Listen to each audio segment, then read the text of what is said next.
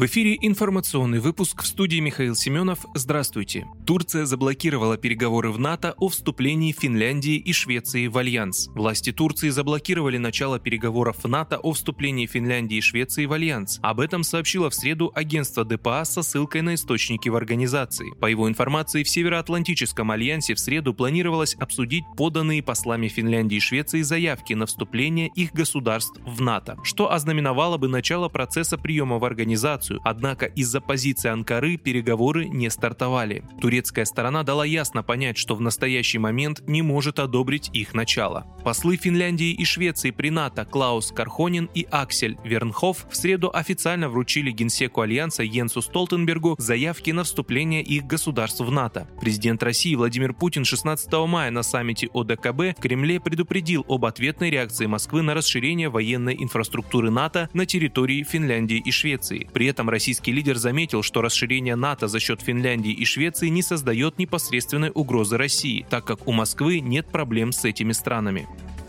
Минфин США допустил, что не продлит лицензию на обслуживание внешнего долга России. Министр финансов США Джанет Йеллен заявила на пресс-конференции в Бонне о маловероятности продления генеральной лицензии, которая позволяет России платить для обслуживания своего внешнего долга, сообщает ТАСС. «Считаю разумно вероятным, что лицензии будет позволено истечь. Окончательного решения относительно этого нет», — сказала она. Лицензия истечет в следующую среду, двадцать пятого мая. Ранее Bloomberg уже сообщал, что США, скорее всего, всего не будет продлевать лицензию России, по которой страна может обслуживать суверенный долг в долларах. седьмого мая Bloomberg рассказывал, что Россия выплатила деньги по двум облигациям, но риск дефолта в стране пока сохраняется из-за санкций. По данным агентства, из-за жестких санкций, которые вводят западные страны, инвесторы не могут понять, получат ли они причитающиеся им будущие платежи. Ограничения сильно усложнили перевод денег, затруднив и заблокировав движение средств, отмечают эксперты.